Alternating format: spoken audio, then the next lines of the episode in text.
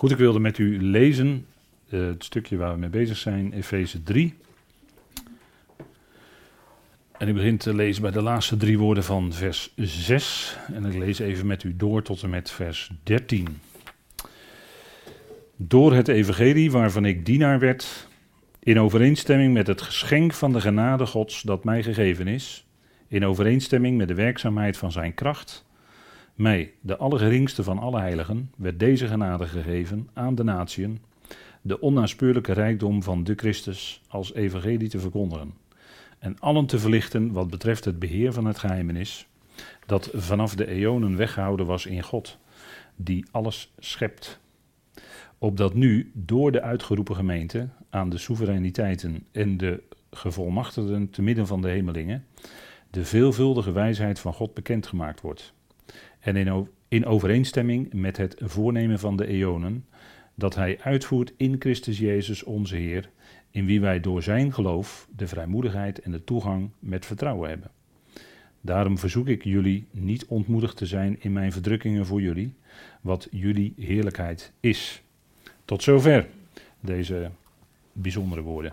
En we gaan met elkaar nadenken over dit stukje uh, Efeze 3, vers 7 tot en met 10. We zullen echter niet veel verder komen dan vers 7.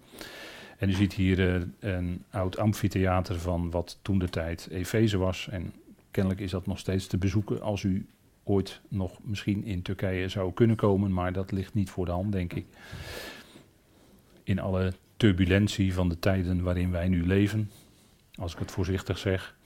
Maar goed, dit is uh, mooi om te zien, een amfitheater. En misschien heeft de apostel Paulus daar wel gestaan. Dat zou heel mooi zijn als dat uh, zo was. En dan had hij een publiek om te luisteren. En dat is nog steeds zo. Hij heeft nog steeds luisteraars. Goed, we kijken even naar de indeling van dit stukje wat ik net gelezen heb. En dat heb ik even in drieën geknipt. Maar goed, dat is allemaal uh, keuze. Het beheer van het geheimenis aan Paulus gegeven, vers 7 tot en met 9. De bediening 10 en 11 van het gezamenlijk lichaam in Gods voornemen. En de vrijmoedigheid en verdrukkingen waar Paulus over schrijft in vers 12 en 13. Dat is uh, wel mooi dat dat daar zo staat. Hè? Door zijn geloof hebben wij de vrijmoedigheid en de toegang met vertrouwen. En dat is natuurlijk voor ons altijd fijn als we dat mogen beseffen. En die vrijmoedigheid mogen we ook dagelijks hebben. Dat we tot Hem naderen in gebed, dankzegging, voorbeden. En dat doen wij voor elkaar, dat doen we voor alle mensen, dat doen we voor overheden, dat doen we voor, ja, voor iedereen, voor al wat op onze weg komt. Uh, er komt nogal wat op onze weg natuurlijk. En dan hebben we alle vrijmoedigheid. Hè, dat woord vrijmoedigheid wil zeggen dat we alles kunnen zeggen. We kunnen alles tegen vader zeggen, wat op ons hart is. En uh, dat, is, uh, werk, dat is toch meestal werk voor de binnenkamer. Hè, de heer Jezus die zei dat ook in zijn uh, reden in, in de, in, toen hij op aarde was. Um, als je verzoeken hebt of wil bidden, ga dan naar de binnenkamer, waar vader je hoort.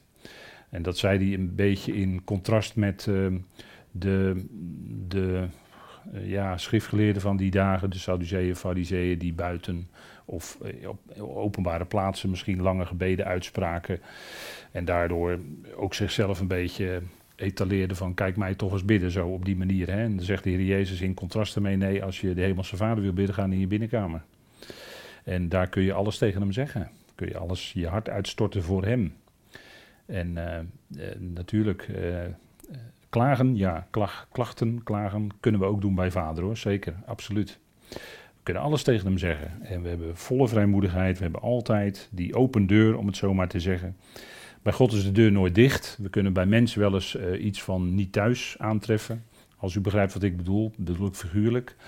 Maar um, bij vader is dat nooit zo. Bij vader is het altijd thuiskomen in gebed. Hè. We altijd dat punt van wij mogen alles, wij kunnen alles tegen hem zeggen wat op ons hart is, wat in ons leven speelt, waar we het moeilijk mee hebben, waar we tegenaan lopen. Um, nou, noem maar op. We kunnen alles tegen hem zeggen. Vrijmoedigheid, dat is heel bijzonder. De toegang met vertrouwen. De toegang is in genade. En daar staat ook een tekstwijzing bij, 2 vers 18, dat hebben we met elkaar behandeld. En dat is natuurlijk heel fijn dat we dat beseffen, want daar staat, want door hem, door Christus, hebben wij beiden die twee groepen dus, hè, in één geest de toegang tot de Vader. En dat is die geestelijke eenheid die er is tussen die twee groepen, gelovigen uit Israël en gelovigen uit de natieën. En eh, daardoor hebben we vrij, vrij gewoon niet meer te maken met een tempelgebouw waar een solrecht stond of wat ook.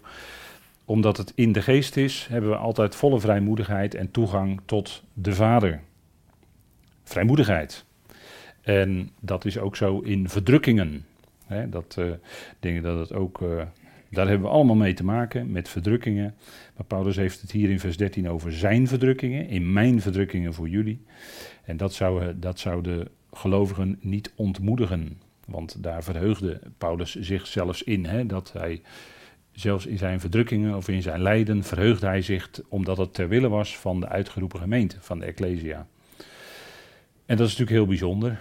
En uh, ja, uh, we weten dat Paulus zich als geen ander heeft ingezet om dat geweldige evangelie te verspreiden. En zelfs in gevangenschap gebruikte God hem nog om de, onder andere deze brief te schrijven. Dus dat is ook heel bijzonder. En we zien dan hoe God werkt. Hè. God kan uh, iemand misschien qua ruimte heel erg beperken. Maar Paulus die zegt ook, het woord van God is niet gebonden. Het woord van God gaat altijd door. En daar zorgt God zelf wel voor. En hij heeft zelfs zo zijn instrumenten in alle tijden om dat woord door te geven. En daar gebruikt hij bij gelegenheid misschien u wel voor, of mij, of anderen. Ja, dat kan zomaar gebeuren. En Paulus zegt ook, eh, door het evangelie, dat hebben we met elkaar gelezen, daar zijn we nu aan toe, vers 3, vers 7. Door het evangelie, dat is het laatste van vers 6, door het evangelie waarvan ik dienaar werd. Hè, een diakonos. En dat is een, uh, een dienaar, dat is, dat is een, een, onze, onze situatie is er een van dienen. Hè. Wij, wij, wij staan in een dienende situatie.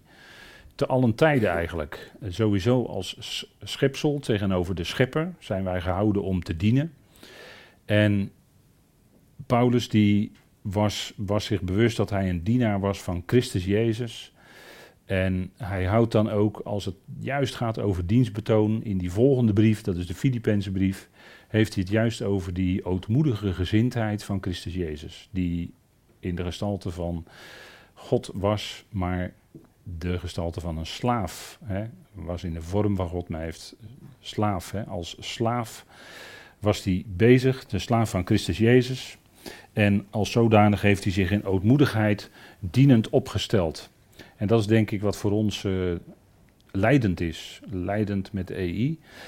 Wat voor ons uh, de aanwijzing is, is dat wij ook wandelen, wij als gelovigen wandelen in ootmoedigheid, die ootmoedige gezindheid. En u weet dat dat te maken heeft met het woordje laag in de schrift. En uh, dat we dus onszelf niet verheffen de een tegen de ander, maar dat we in ootmoedigheid wandelen en zo onze weg mogen gaan aan de hand van de Heer, om het zo maar te zeggen. Paulus die deed dat ook. Paulus is ons voorbeeld. Timotheus was Paulus gevolgd in alle opzichten. In uh, het onderricht, in dienstbetoon, in ootmoedige gezindheid. Uh, ook in vervolgingen en lijden en druk. En uh, Timotheus was hem zelfs volledig gevolgd, hè, zegt Paulus in 2 Timotheus 3. En dat was natuurlijk een, een, Daaruit blijkt ook dat ook Timotheus uh, zich opstelde in ootmoedigheid. Hè? Um, dat staat in 2 Timotheus 3, vers 10. Jij echter volgt mij volledig. Hè, let op dat volgt mij volledig. In onderwijzing, beweegreden, hè, dus motief, voornemen, geloof, geduld, liefde, volharding, vervolgingen, lijden. En dan niet lijden een enkele keer, maar u ziet daar in, als u de papieren versie voor u heeft, drie streepjes voor staan. Dat staat daar in het meervoud. Meerdere vormen van lijden, meerdere plaatsen waar een lijden overkwam met het evangelie. En Paulus noemt die ook. En zo ging Timotheus met hem mee. En dat houdt er dus in, uh, als Paulus hier zegt, hè, dat zit daar dan natuurlijk onder, deze woorden, waarvan ik, en ik heb dat hier uh, gecursiveerd ook aangegeven, waarvan ik, Paulus, dienaar werd. En dat hebben we de vorige keer niet, maar die keer daarvoor wat nadrukkelijk bij stilgestaan. Dat het evangelie wat nu klinkt, is het evangelie van Paulus, hè, wat nu zou klinken. En daarvan werd hij dienaar. Dat was aan hem toevertrouwd. En dat blijkt ook bijvoorbeeld, hè, als we een bloemlezing doen uit bijvoorbeeld de Romeinenbrief, dan lezen we al in het eerste vers dat hij zegt, en ik heb dat ook aangegeven, maar u kunt ook meelezen in uw, in uw Bijbel, Romeinen 1 vers 1. Daar begint hij met Paulus, slaaf van Christus Jezus, afgezonderd, zegt hij dan. Hè? Hij was afgezonderd voor het evangelie van God. En dan kun je natuurlijk, moet je de vraag stellen, afgezonderd van wie? Nou, van de twaalf apostelen van de besnijdenis. in Antiochië, daar werd hij afgezonderd, handelingen 13, samen met uh, Silas. En toen ging hij op weg. Ze werden afgezonderd, of met Barnabas, sorry, Barnabas. Werd, werden zij afgezonderd en dat is een belangrijk punt, want dat was op dat moment waren zij bezig in die gemeente daar in Antiochië. En toen werden zij afgezonderd door de Heilige Geest. de Heilige Geest zei toen in het midden: Zondert mij nu af, Paulus en Barnabas. En het kan best zijn dat het daar nog andersom staat, Barnabas en Paulus. Maar goed, voor het evangelie van God. Paulus wist zich afgezonderd voor het evangelie van God. En als je de Romeinenbrief leest, dan staan daar, staat daar heel veel in. En er staat ook heel veel in wat je niet bij de apostelen van de besnijdenis leest. Dat is een heel groot contrast. En vandaar dat we, hè, als we nadenken nu over wat Paulus nu zegt, waarvan ik, Paulus, en dat kon hij zo zeggen, dat ik kon hij benadrukken, en dat was een ik in ootmoedigheid hoor, waarvan ik dienaar werd, dat, is, eh, dat kon hij zeggen. En natuurlijk uh, hebben we dat ook gezien met elkaar in uh, hoofdstuk 3, de eerste versen. Is dat ik, Paulus, de gebondene van Christus Jezus, voor jullie de natieën. op, daar, daar positioneert hij zichzelf dus, onder leiding van God, als ik, Paulus, de gebondene van Christus Jezus, voor jullie de natieën. Dat is wat hij zegt. En dat klinkt in feite al uh, ook in Romeinen 1 vers 1. Hè, afgezonderd voor het evangelie van God. En als we verder lezen in vers 5, hè, evangelie van God, en dan komt er een hele lange tussenzin. Het evangelie van God aangaande zijn zoon Jezus Christus, door wie wij de genade en het apostelschap kregen onder alle naties. dat is wat hij zegt in vers 5 van Romeinen 1. En dan zegt hij in 11 vers 13, en dat is natuurlijk een wat ander betoog. Daar gaat het over Israël en de volkeren. Hoofdstuk 9 tot en met 11 gaat over volkeren. Gaat niet over individuele mensen. Maar gaat vooral over volkeren. En dan zegt hij: Voor zover ik apostel van de natieën ben. Dus hij was apostel van de natieën. En daar verheerlijkt hij ook zijn bediening. En dan zegt hij ook in 16 vers 25: Overeenkomstig mijn evangelie. Dat is ook nog eens een keer nadrukkelijk, hè? En dat zegt hij natuurlijk ook in uh, eh, 2 vers 16, Romeinen 2 vers 16. Spreekt hij ook over het gericht wat gaat komen. En daar wijst hij in feite naar de grote witte troon. En dan zegt hij ook over, ze zullen gericht worden overeenkomstig mijn evangelie. Dus dan klinkt het nog een keer. En hij noemt het nog een keer in de tweede Timotheusbrief, mijn evangelie. Dus dan denk ik van, hoe duidelijk wil je het hebben? Hij had een unieke evangelie, afgezonderd van de twaalf. En als u daar meer over wil lezen, dan zou ik zeggen, nou leest u de gelaten brief. Hè, hoofdstuk 1, daar heeft hij het ook over het evangelie wat hem was toevertrouwd. En uh, dat had hij niet gekregen via mensen, dus niet via de twaalf. Ook niet via een mens, dus niet via Petrus.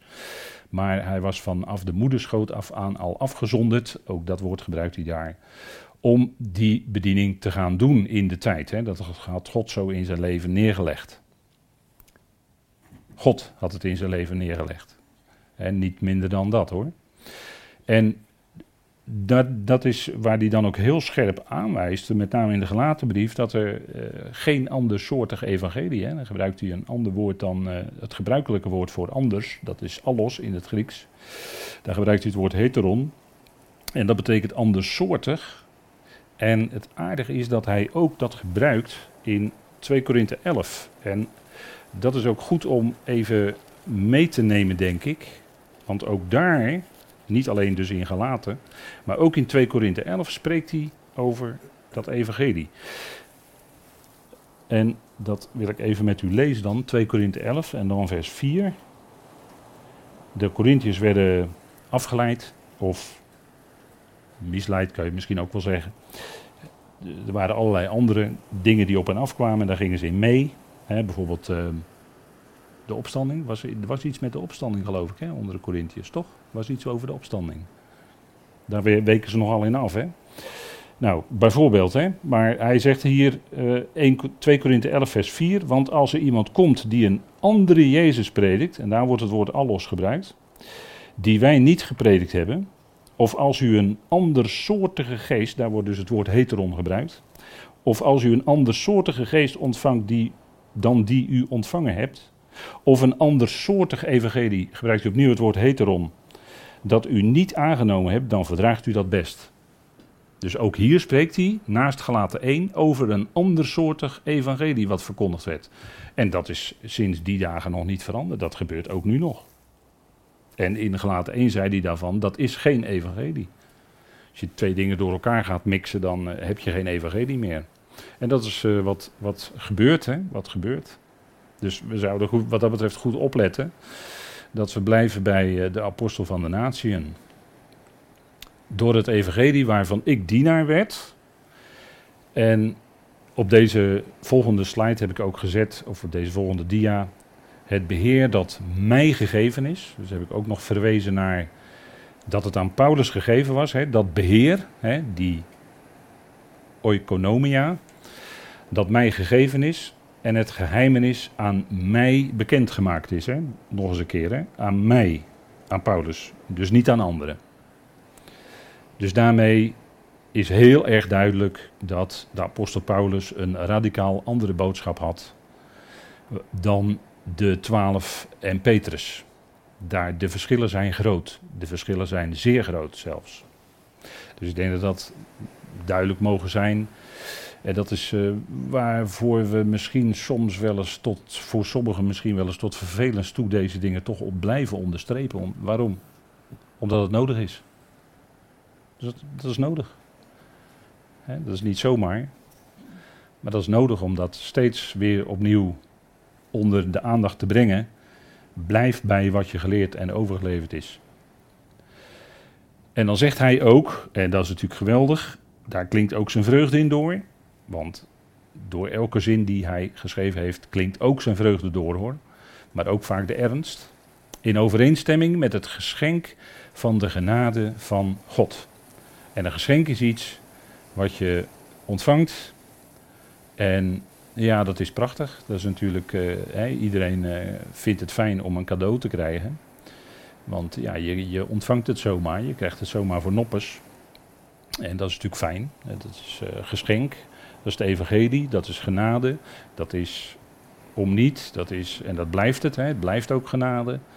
Ook je levenswandel als gelovige blijft in genade en onder genade en van de genade. En ja, welke voorzetselsboek nog meer gebruiken? Dat is allemaal genade. En uh, ons hele levenswandel is dat. Ja, en dat is het geschenk, dat is iets groots. Want Paulus die komt soms woorden tekort. Hij stapelt soms met woorden. Uh, hij en dat is, dat is ook niet voor niks. Omdat het geschenk van de genade van God zo groot is. Omdat het zoveel is. Ja, het is voor ons mensen bijna soms niet te behappen zoveel. Maar daarom mogen we ook stukje bij beetje dat leren kennen. En dat steeds opnieuw met elkaar koesteren. Um, ja, we, hebben dat in het verleden natuurlijk ook wel eens vergeleken met een diamant. Met heel veel vlakjes. En de ene keer dan draait de diamant een beetje in het licht en schijnt er een bepaald vlakje. En de andere keer weer een ander vlakje. Nou, zo is het, zo is het natuurlijk. Hè? Dat is dat geschenk van de genade van God. Dat heeft zoveel kanten, dat heeft zoveel raakvlakken met licht. Hè? Want daar hebben we het nu natuurlijk over, licht. En als je nou nadenkt over het geschenk van de genade van God, wat houdt dat in? als u nou daar met iemand over in gesprek komt en die vraagt dat er nu van, nou, dat, dat die genade waar jij het nou over hebt, wat houdt dat nou in, concreet? Wat kan je dan zeggen? En soms is dat moeilijk, want je moet dan soms een beetje peilen wat iemand weet, wat iemand niet weet. En als je dan al pratend met iemand, dan kom je tot de ontdekking, misschien wel, dat je misschien toch al heel wat hebt geleerd in de loop van de jaren. Dat je toch heel wat mag weten. Het geschenk van de genade van God. Wat houdt dat in?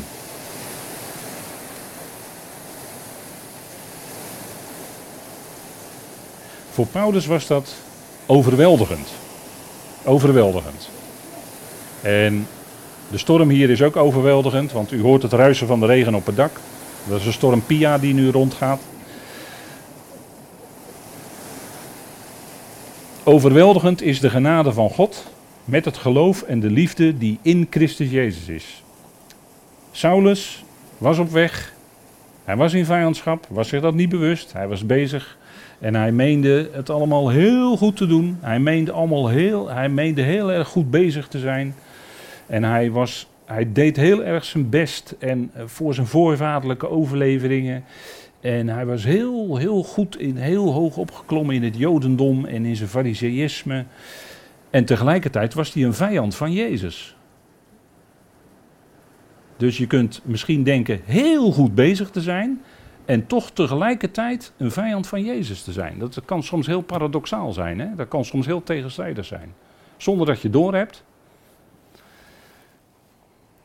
Kijk, daarom mensen die bedoelen vaak dingen misschien heel erg goed, maar dat hoeft nog niet zo te zijn dat het ook juist is. Dat het ook terecht is, volgens het evangelie is of naar God is.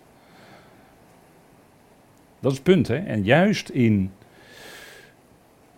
ja, religieuze wereld is dat zo. Menen mensen heel goed bezig te zijn. Paulus, Saulus was ook heel erg goed religieus bezig. En intussen werd hij overweldigd op een gegeven moment door de genade van Christus Jezus. Zo spreekt hij er later over in Timotheus. Hij werd overweldigd door die genade van God. Door de genade van Christus Jezus. Hij kreeg geen straf.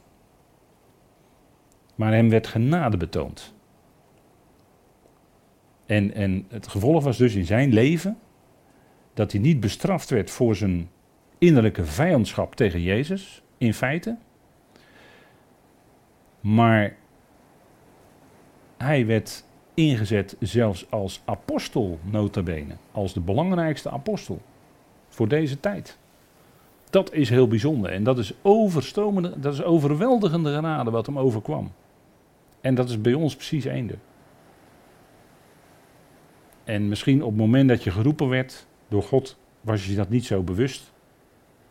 Maar later, in het licht van de schrift, in het licht van het evangelie, werd je wel degelijk bewust hoe je er toen de tijd voor stond.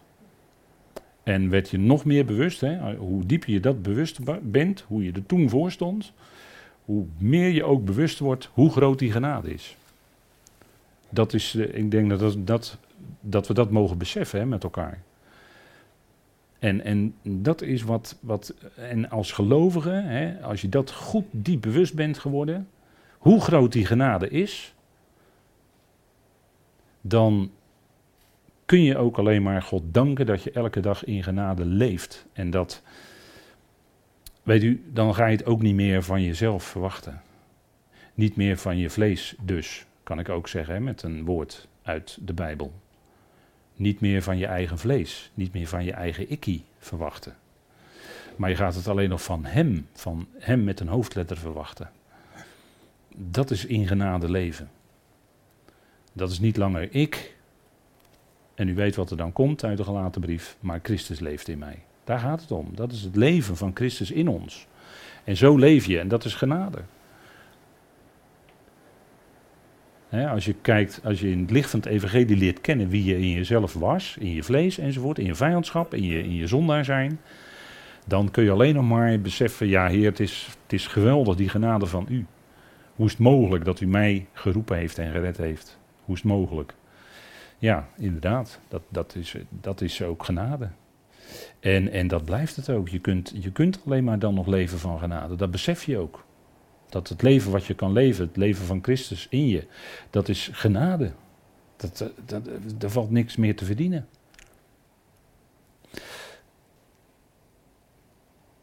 En dan wordt er ook in het evangelie gesproken, en we doen vanavond maar een paar grepen, om het zo maar te zeggen, uit die geweldige rijkdom, uit die schatkist. Er wordt ook gesproken over rechtvaardigende genade hè, in het evangelie. Bekende woorden, Romeinen 3, vers 24. En dat is natuurlijk allemaal gebaseerd op het geloof van Jezus Christus. En dat is ook de reden waarom we er ook diverse keren op zondag over gesproken hebben. En komende keer hopen we er ook over te spreken. Het geloof van Jezus Christus. Want dat is essentieel. En dat laat ook zien uh, hoe belangrijk het is wat hij gedaan heeft. Maar vooral laat het zien de rechtvaardigheid of de gerechtigheid van God. Want dat is wat er allereerst in het evangelie naar voren komt. De gerechtigheid van God. In het evangelie wordt onthuld, zegt Paulus in Romeinen 1 vers 16, het, de gerechtigheid van God. Uit geloof, ja zeker, en tot geloof, ja. Maar het gaat vooral in de allereerste plaats dat die gerechtigheid van God getoond wordt. En dat wordt getoond in het Evangelie. En het blijkt aan alle kanten door het geloof van Jezus Christus. En dat klinkt ook in, door in Romeinen 3, vers 24. Maar dan zit je eigenlijk al in die stroom van woorden die Paulus daar neer mocht leggen. En waarin dat evangelie klinkt, hè, waarin dat goede nieuws klinkt, gerechtvaardigd om niet. En dat om niet, dat zit heel dicht aan tegen dat woord geschenk. Dat zullen we nog zien. In zijn genade, hè, het is om niet, het is, er was in ons geen enkele reden voor God om ons te roepen. In God zelf was alle reden, want God is liefde en hij had jou op het oog, al van voor de nederwerping. Maar in onszelf was er geen enkele reden. Dat is dat om niet, hè. En dan komt er nog een keer overheen in zijn genade. En dan door de vrijkoping in Christus Jezus. Nou, daar is helemaal niets van jezelf bij. Helemaal niets. Dat is het fundament, dat is fundamenteel hè, wat hier klinkt. En het resultaat is dat wij ons gered weten voor Gods verontwaardiging. Voor de verontwaardiging van God, Romeinen 5 vers 9. En een resultaat is dat vrede regeert. Hè? Wij dan gerechtvaardigd uit het geloof, en dat is uit het geloof van Jezus Christus, hebben vrede bij God. En dan is een handschriftenkwestie dat er mogelijk ook staat, zouden vrede hebben met God of naar God toe. Goed, dat blijft even dan in het midden. Maar goed, in ieder geval, het resultaat daarvan is vrede. En die vrede is met de V van verzoening, zoals we dat ook wel tegen elkaar zeggen. Hè? Vrede met de V van verzoening. Nou, dat is een van de resultaten, geweldige resultaten van het fundamentele werk van Jezus Christus. En het is zijn werk natuurlijk met een hoofdletter, dat blijft het altijd. En ik ben er heel blij mee. Want stel je voor, nee, nee, het is zijn werk. We hoeven niet andere richtingen op te denken. Het blijft zijn werk. Rechtvaardigende genade. Dat is fantastisch hoor. Als Paulus dan later in de Romeinenbrief zegt dat er dan geen veroordeling is voor hen die in Christus Jezus zijn, dat is fundament voor je wandel. Dat is fundament voor je gedrag. Dat is geen veroordeling. En juist dan wil je tot eer van Hem leven, als je dat beseft. Om niet. Kijk, dat woordje om niet, dat noemde ik net al even, dat is in het Grieks, u ziet het staan. Dat, heeft te maken met, dat woord heeft te maken met geven, of zelfs rijk geven, stromend geven zou je kunnen zeggen. En het woordje om niet, dat klinkt diverse keren. En u ziet dat het woord geschenk, dat scheelt maar één letter in het Grieks. Dus dat ligt heel dicht tegen elkaar aan. Het is dat wat God ons geeft. En um, als u die teksten naloopt, bijvoorbeeld Johannes 15, daar staat dat zij hem, Jezus, hebben hem gehaat. Zij haten hem om niet, staat er dan. Zij hebben hem gehaat om niet. Zonder reden wordt er dan ook wel vertaald. Maar er staat eigenlijk dit woord dan. Hè? Er was in hem geen enkele aanleiding om hem te gaan haten. En toch haten ze hem. Waarom? Omdat hij die missie had van God. Omdat hij het werk deed wat hij van God te doen kreeg. En vooral ook omdat hij de woorden sprak die God hem te spreken gaf. Want die woorden die hij sprak, dat wekte de vijandschap bij de orthodoxie, om het zo maar te zeggen, van zijn volk. Vooral die woorden die hij sprak, ze konden het niet horen. Want het was waar wat hij zei. Het was allemaal waar wat hij zei. Het was de waarheid. En daar werden ze mee geconfronteerd. En daarom haten ze hem. Maar in zichzelf, in wat hij deed, in wie hij sprak. Zij haatten hem, maar het was om niet. Want er was in hem geen enkele aanleiding. Hij deed goed, hij deed wel aan de mensen, hij genas mensen, hij enzovoort. En dat was allemaal natuurlijk, natuurlijk zo. Hij moest die missie doen en hij werd ook gehaat. En ook dat was allemaal voorzegd in Tenach. En dat was ook Gods plan, dat was ook de weg die hij moest gaan. Een weg van lijden, een weg van verdrukking, een weg van grote moeite, pijn. En ja, dat woord om niet, dat klinkt wel vaker. Hè? Ook bijvoorbeeld in uh, Galaten 2, laten we even met elkaar opzoeken. Galaten 2 vers 21, lees ook dat woordje om niet.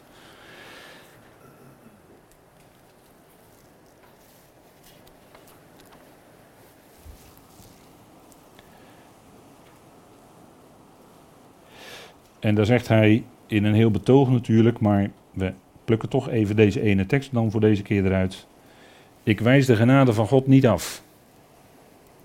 Want indien door wet gerechtigheid komt, is Christus dus om niet gestorven. Nou, dat is duidelijk, hè? Indien mensen nog menen door werken of door wetswerken een stukje gerechtigheid voor God te kunnen bewerken, nou, dan zegt Paulus, dan is Christus dus om niet gestorven. En dat, dat gold natuurlijk zeker ook voor, want daar ging het over in de gelaten brief, over de levenspraktijk van die gelovigen. Hè? Want hij had in, uh, goed, het tekstverband zegt dan ook, nu dan, zolang ik nog in het vlees leef, leef ik in het geloof van de Zoon van God dat is dus zijn dagelijkse praktijk, zijn leven. Leef ik in het geloof van de Zoon van God, die mij lief heeft en zichzelf voor mij overgeeft. En daarmee laat hij zien dat zijn leven volledig uh, in dat geloof is en dus ook in genade is. En dat het dus niet is uh, dat er nu nog uh, eigen werken opnieuw aan toegevoegd kunnen worden. Ook niet als je tijdens je geloofsleven bezig bent, blijft het genade. Hè? En dat, dat is precies waar de Galatenbrief over gaat. Hè? Als je kijkt bijvoorbeeld in Galaten 5, hè, als we die er ook even bij pakken, dan staat daar.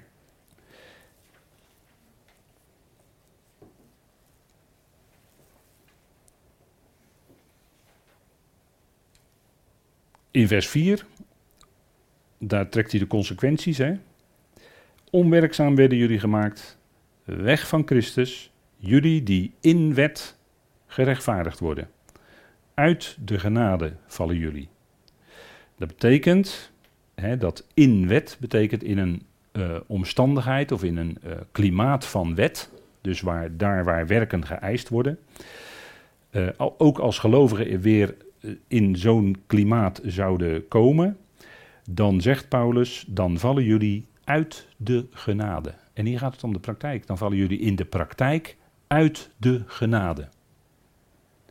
En eh, dat is de ernstige consequentie, want eh, ja, daar waren allerlei uh, andere geluiden klonken te midden van die gelaten. Uh, zelfs geluiden die zeiden van ja, je moet je toch wel laten besnijden. Nou, dat punt was al lang beslecht op het apostelconvent in Handelingen 15. Dus dat, dat is niet de pointe in de gelaten brief. Nee, dat was al eerder beslist. Maar in de gelaten brief gaat het over als je nog wetswerken wil toevoegen, hè, er waren judaïstische dwaalleraren bezig, die wilden hem brengen weer voor een levenspraktijk onder de wet. En sommigen gingen dan zelfs zo ver dat ze zich ook letterlijk lieten besnijden. Daar gaat het hier over in Gelaten 5. Dus die levenspraktijk, die is ook in en onder en door genade.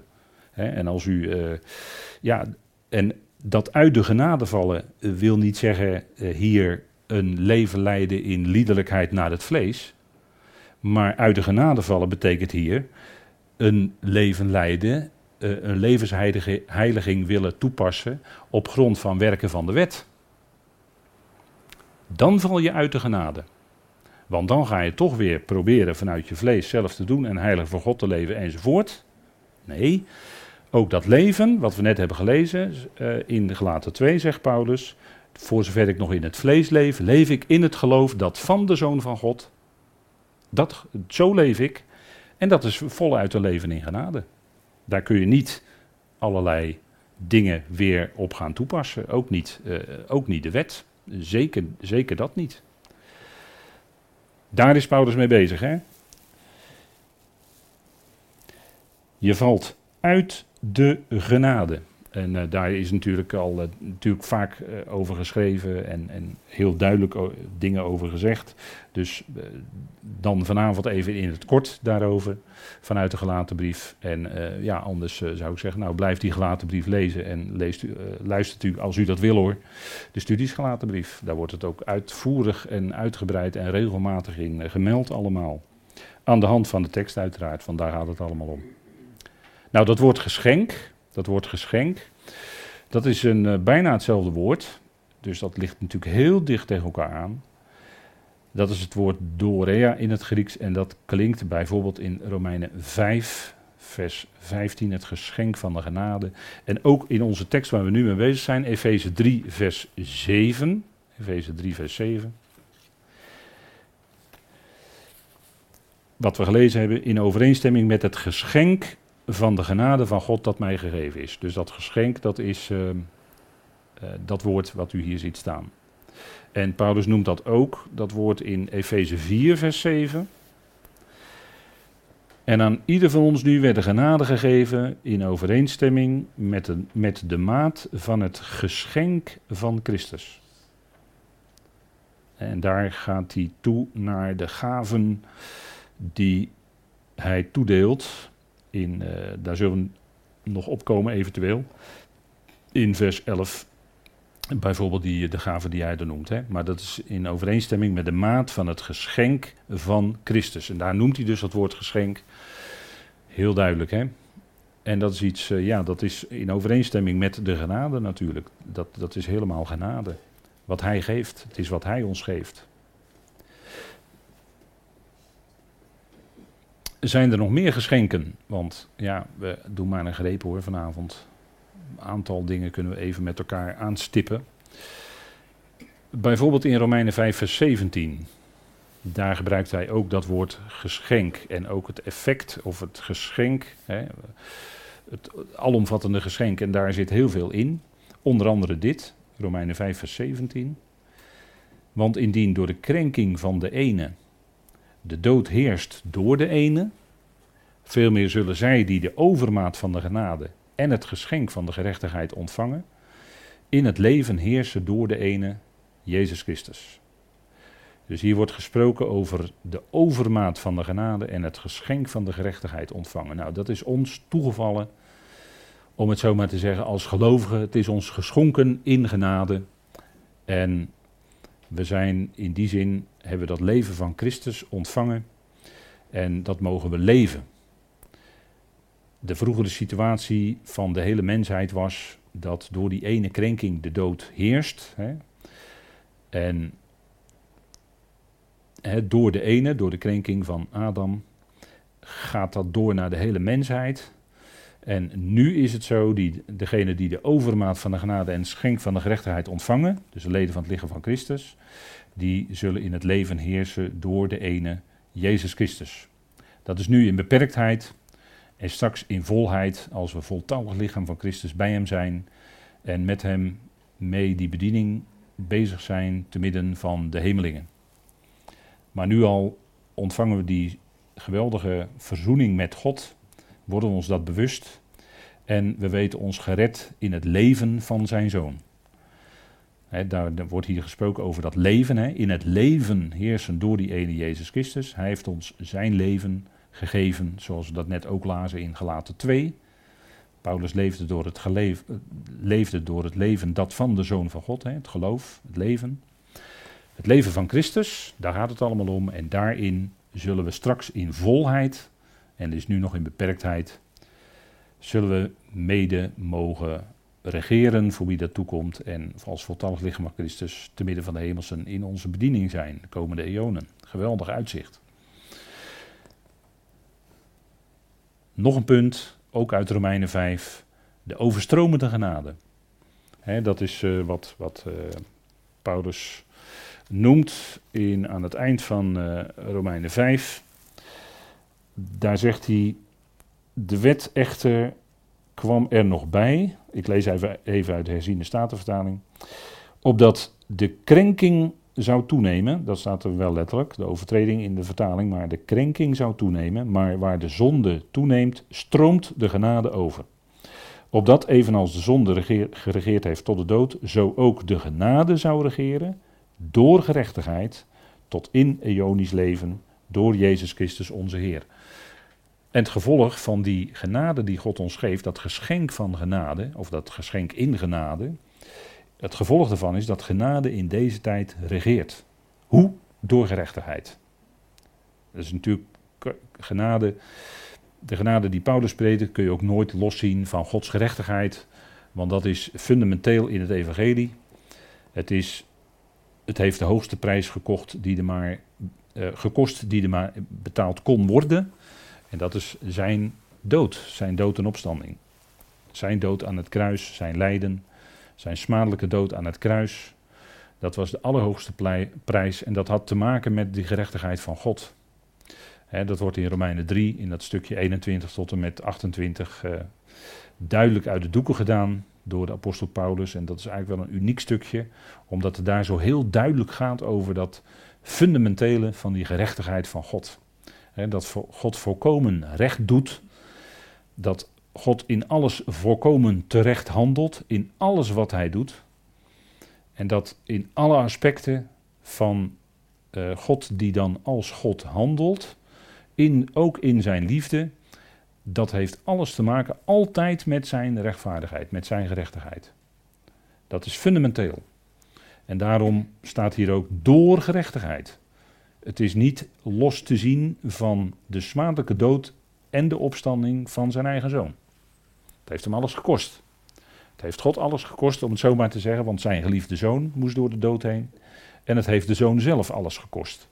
Die mens werd en door de dood heen moest gaan. Door een smadelijke, verschrikkelijke dood van het kruis. Om niet werd hij gehaald, ja. Lijden en sterven gezien zijn leven, wat zondeloos was, onterecht. Maar het moest gebeuren. Want hij moest niettemin toch tot zonde, en je mag ook vertalen dan tot zondoffer gemaakt worden, om die hele zonde van de mensheid, van de hele wereld, van de hele schepping weg te doen. Zonde voor zonde, hè? dat is de manier waarop God werkt. En dat heeft ook alles te maken met Gods gerechtigheid tot in eonisch leven. En dat leven hebben wij nu al in Christus mogen ontvangen. En dat zal straks in volheid ons deel zijn in de opstanding, in de levendmaking. Als we bij de Heer zullen zijn, bij de bazuin. Daar zien we naar uit natuurlijk. daar zien we uh, hoe langer de tijd vordert, uh, hoe, hoe sterker we daarnaar uit gaan zien, denk ik. En ja, goed, zolang dat nog, moment nog niet daar is, mogen wij leven aan de hand van de Heer. Mogen wij leven in alles wat ons overkomt. En geeft Hij ons die kracht die nodig is op het juiste moment. En dat is zijn liefde. Wij weten niet wat morgen zal gebeuren. En dat is maar goed ook, denk ik. En als morgen ons een bijzondere manier van lijden overkomt, of een bijzondere verdrukking, ja, dan is het uiteindelijk toch God die dat op onze weg brengt. Dat kunnen we toch niet daar los van zien. En tegelijkertijd geeft God ook dan in die omstandigheden de kracht om eronder te kunnen blijven. Om eronder te kunnen blijven staan, hoe je het ook zeggen wilt. Hè. Die geestelijke kracht die je nodig hebt. En dat is toch heel bijzonder. En dan, als je dat ook ziet bij gelovigen, wie ernstige dingen overkomt, dat ze dan niettemin Vader blijven loven, prijzen en danken, dan uh, doet je dat gewoon veel als je dat leest. Dat is, dat is roerend, dat, is, uh, dat treft je. Dat God dan op dat moment die kracht geeft en die, ja, dat vermogen om toch zo daarin te kunnen zijn als gelovige.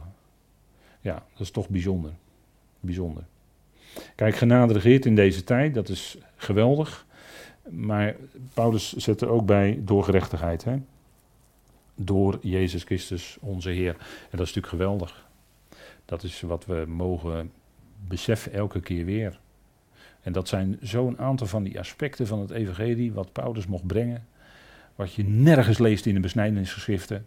Ook niet in handelingen door de apostel van de besnijdenis gezegd kan en kon worden.